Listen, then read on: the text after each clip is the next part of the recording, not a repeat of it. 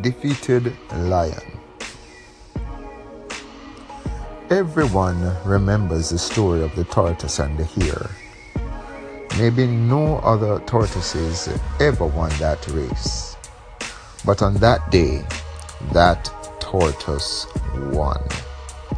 And the reason some souls are stubborn to salvation, they fail to believe a lion got beat by a lamb.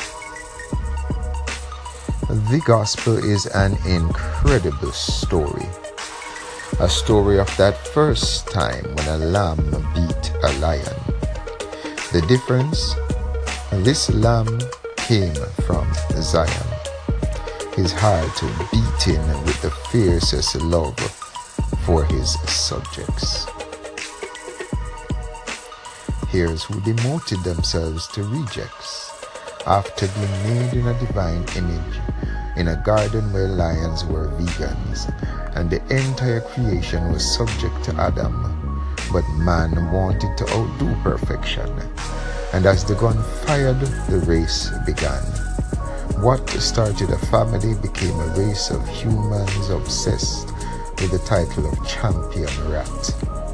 Heading to hell with pockets very fat and hearts of stone, they treasure like the hope diamond.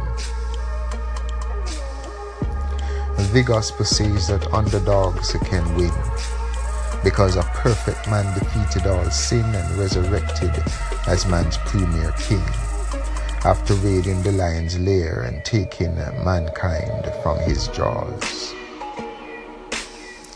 He ascended perfect after killing man's flaws and invites all to explore our best his blood erased our deepest incest and purged the apple that we can't digest, removing Adam's apple from mankind's throat. He dropped the drawbridge or the moat so we can return home. Infinite space still left on his throne because he built it to accommodate all humanity. And still, the biggest tragedy is that some souls are still stubborn to salvation because they fail to believe a lion got beat by a